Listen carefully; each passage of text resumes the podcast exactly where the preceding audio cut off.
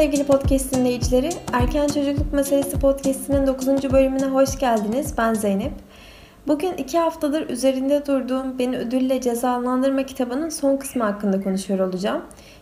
Peki neler var bu bölümün içeriğinde? Çocuğa sorumluluk nasıl kazandırılır sorusunun cevabına bakıyor olacağız. Bunun yanında kitabın bu kısmında geçen bazı aile tutumlarından bahsediyor olacağım. Örneğin demokratik aile, esnek tutum sergileyen aile ve benzeri. Ben hazırım. Sizler de hazırsanız başlayalım.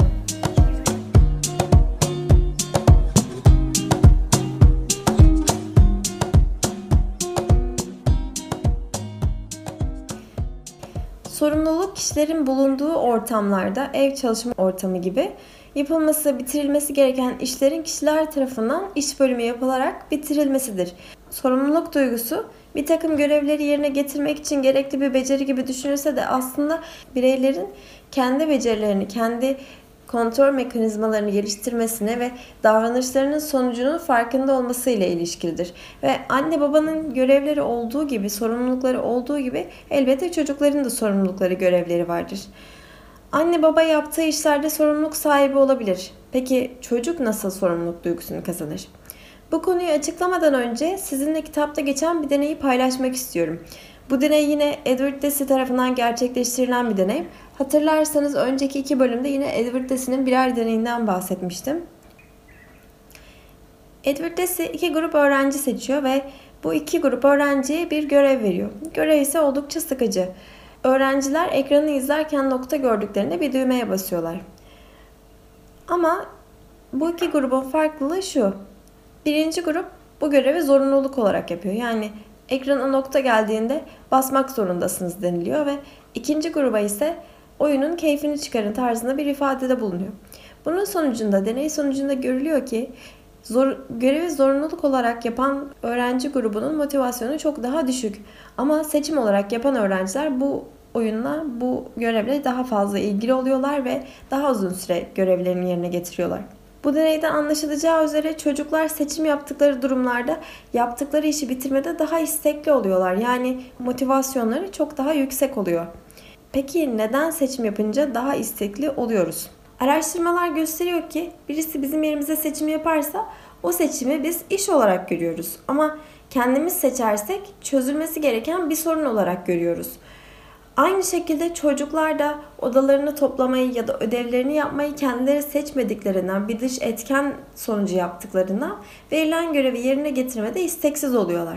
Çocuk eğer kafasında bir soruya yanıt bulacağını biliyor olsa o işi yapmaktaki motivasyonu yüksek olur. Bu noktada da çocuğa özellik sağlamak gerekiyor. Yani neyi yapmak istediğini çocuğun kendisi seçmeli ama bu seçim hakkı şu şekilde olabilir. Ne istersen yap şeklinde değil de ee, ya bunu yapacaksın ya da şunu yapacaksın. Hangisini yapmak istersin? Bu durumda çocuğa e, belli bir sınır içerisinde seçim şansı tanınmış oluyor. Bu nedenle çocuk yaptığı işte daha istekli olabiliyor. Kitabın yazarı özellik yani bağımsızlık anlayışının olduğu bireylerde kontrol ihtiyacının kalmayacağından dolayı da ödülün ortadan kalkacağını söylüyor. Peki özelliğin olduğu bir aile nasıl mümkün olabilir?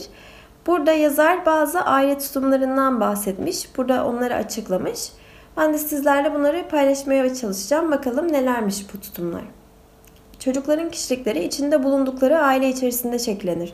Bu açıdan farklı tutumlar benimseyen ebeveynlerin çocuklarının da karakterleri elbette birbirinden farklı olacaktır. Öncelikle birinci aile tipimize bakalım. Otoriter aile yani içinde düzen var ve özellik yok. Bu aile tutumunda hiyerarşik bir yapı var ve çocuk bu basamakların en altında yer alıyor. Çocuğa seçim hakkı tanınmıyor ve aile daima çocuğun yerine seçimler yapıyor. Çünkü çocuğun kendi başına doğru kararlar alabileceğini düşünmüyorlar. Çocuk ise kendi başına bir iş yapmaya çalıştığında gizlilik ve korku içerisinde yapıyor. Çünkü ailesinin kendini azarlayacağına dair içine daima bir endişe taşıyor. Ve araştırmalar gösteriyor ki bu tür ailelerde ödül ve ceza sıkça kullanılıyor. Çünkü çocuk kendi başına özelliğe sahip olmadığından dolayı bir işi yapmada motive olması için ödül ya da cezanın kullanılması gerekiyor. Yapılan araştırmalarda ortaya konan bir diğer sonuç ise otoriter ve beynlik gösteren aile tiplerinde Çocukların düşük girişkenlik düzeyi yani kendi başlarına bir iş yapmada ya da bir ürün ortaya koyma sırasında girişken olmadıkları, saldırgan davranışları daha fazla gösterdikleri çünkü kendilerini ifade etmeyi bilmiyorlar ve bu yüzden de şiddete başvuruyorlar. Bunun yanında sosyal yetenekleri ve okuldaki akademik başarıları da düşük oluyor. Bu da doğal bir sonuç aslında. Çünkü çocuklar bir dış etkenle görevlerini, sorumluluklarını yerine getirdiklerinden dolayı bir yardım, bir destek olmadan kendi başlarına sosyallik sağlayamıyorlar ya da okuldaki başarılarında aile desteğini çekerse ya da aile zorlamazsak ki zorlamanın da bir süre sonra etkisiz kalacağını biliyoruz önceki bölümlerden.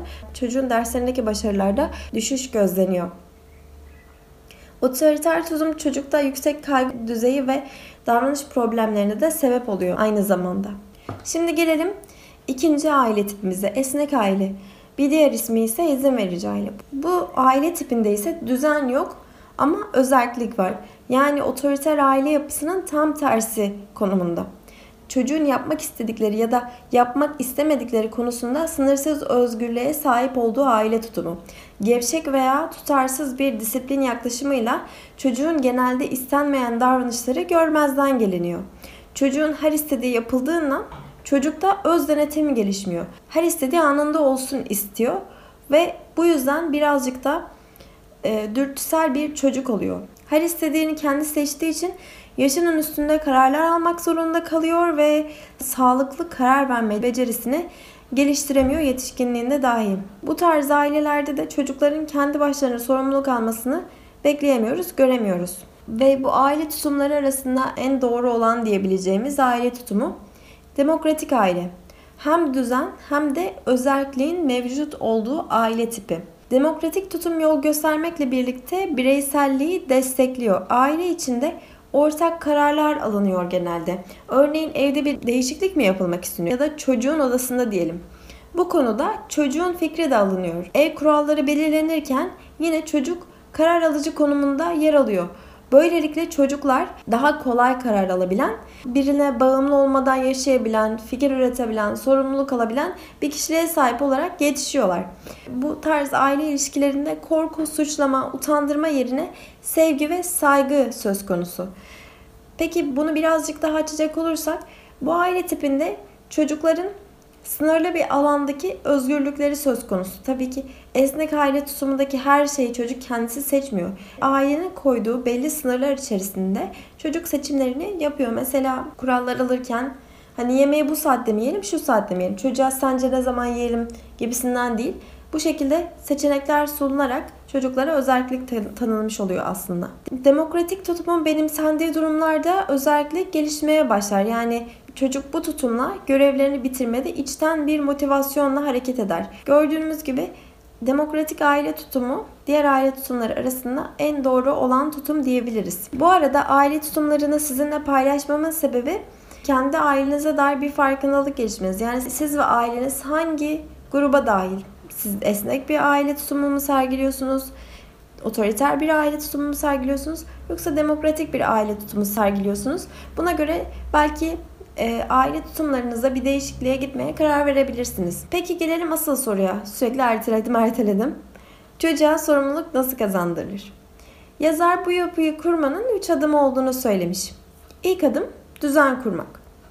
Çocuğa tanınan özgürlüğün belli sınırlar içerisinde olması gerekir. Bunu az önce de söyledim zaten.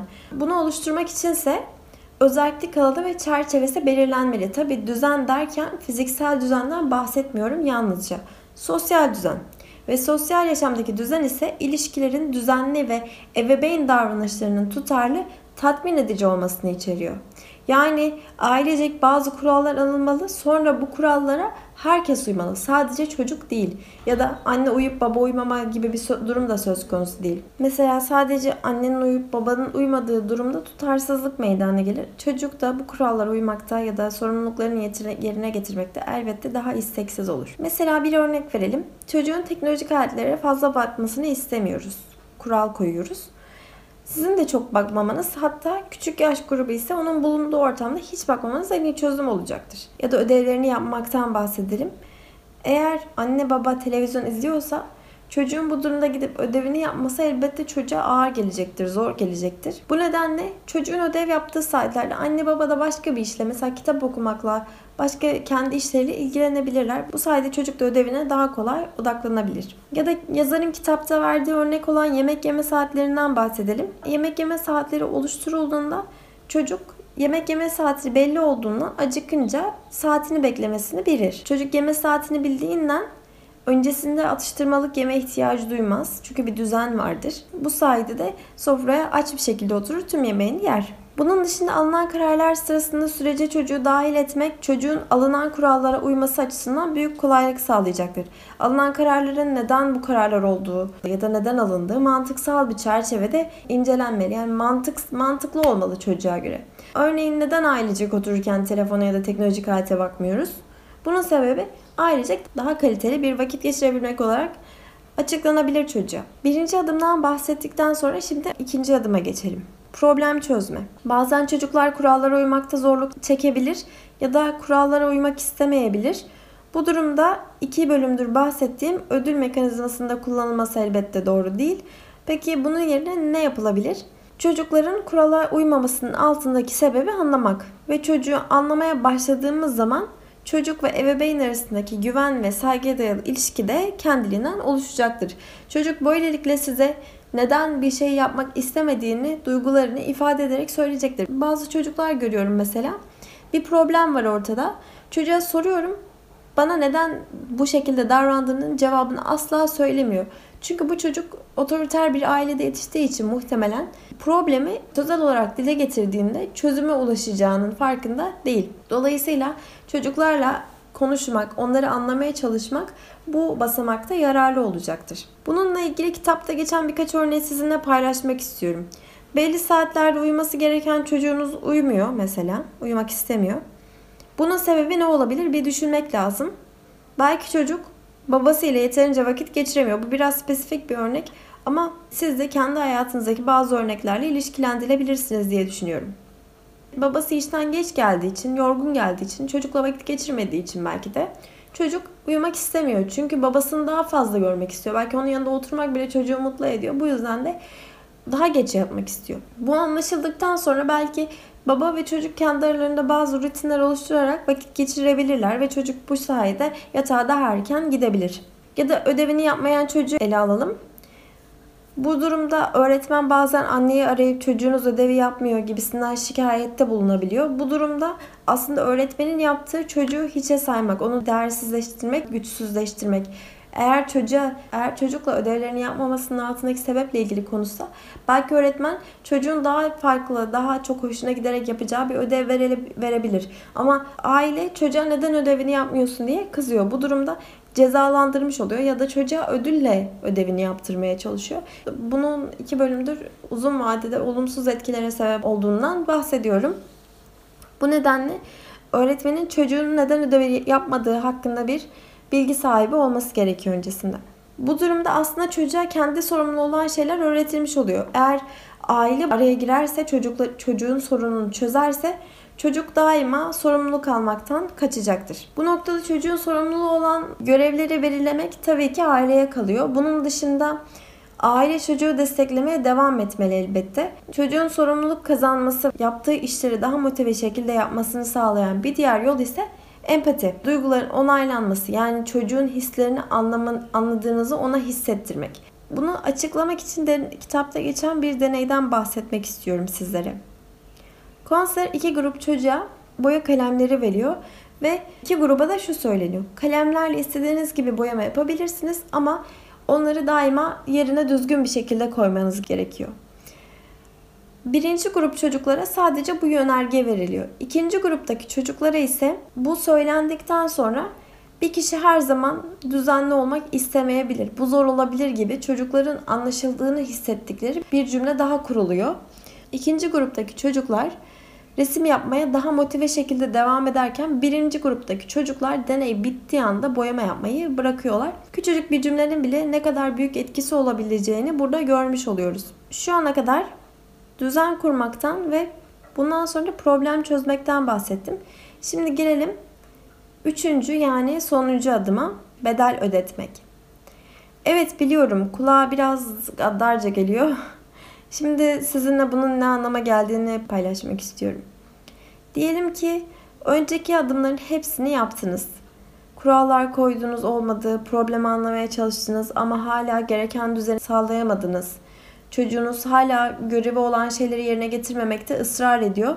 Bu durumda çocuğa ceza vermek yerine ona kendi davranışlarının sonucunu deneyimleme şansı vermeli. Yani bedel ödetmeli. Ve bedel ödetmek aslında çocuğun davranışının doğal sonucu oluyor. Eğer ceza verirsek bir durum karşısında ve ceza aslında verdiğimiz konudan bağımsız olduğu için mesela ödevini yapmazsan bilgisayar oynayamazsın. Ödev yapmakla aslında bilgisayar arasında hiçbir bağlantı yok. Dolayısıyla bunun ceza olduğu çok bariz. Ödevini yapmadığında öğretmeniyle karşı karşıya gelecekse ve bu durumdan belki utanacaksa bu aslında bedel ödetmek oluyor. Çocuğun ödevini yapmamasının doğal sonucu oluyor. İlişkili oluyor anlayacağınız. Bu sayede çocuk ödevini yapmadığında yine zararda olacak kişinin kendisi olduğunu fark eder. Ancak bütün bunların amacı çocuğa acı çektirmek değil, onun sorumluluk alması gerektiğini ona hatırlatmak. Ama bedel ödetmek en son ve en çaresiz durumda kullanılacak mekanizma olmalıdır diye eklemiş yazar. Ama ilk bölümde hatırlarsanız, ilk bölümleri hatırlarsanız Jean-Jacques Rousseau'nun kitabından bahsetmiştim. O bölümlerde Jean-Jacques Rousseau kitabında çocukların büyürken zorluklarla karşılaşacağını, dolayısıyla çocukluk yıllarının bunun birer provası olduğundan bahsediyordu çocukların sorumlu oldukları davranışları yerine getirmediklerinde karşılaşabilecekleri sorunlarla yüzleşmelerine fırsat tanımak gerekli olabilir diye düşünüyorum. Tüm bölümü kısaca özetlemek gerekirse çocuklar sorumluluk alırken içinde bulundukları aile tutumundan elbette etkilenirler. Bu aile tutumları esnek aile olabilir, otoriter aile olabilir ya da demokratik aile olabilir. Kitapta görülen ve araştırmaların da gösterdiği demokratik aile tutumunun çocuğa sorumluluk kazandırmada en etkili yol olduğunu göstermiş.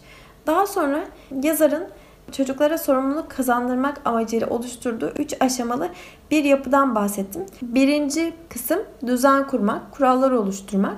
İkinci kısım eğer kurallara uyulmuyorsa problemi çözmek, kurallara uyulmamasının sebebini anlamak ve en son adımsa eğer yapılan tüm uygulamalar işe yaramadıysa bedel ödetmek. Bunlardan bahsettim. Bu şekilde de bu bölümün de sonuna gelmiş bulunuyoruz. Umarım faydalı bir bölüm olmuştur.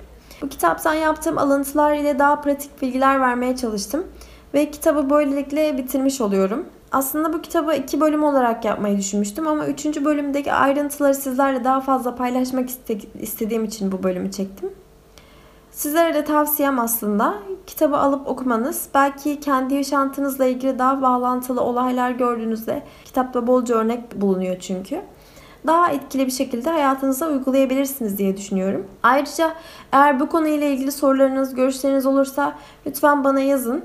Bana erken çocukluk podcast ya da erken çocukluk altıra meselesi Instagram hesabından da ulaşabilirsiniz. Ayrıca beni YouTube, Spotify, Apple Podcast, Google Podcast'ten de dinleyebilirsiniz. Öyleyse bir sonraki bölüme kadar sevgiyle kalın, sağlıkla kalın, hoşça kalın diyorum.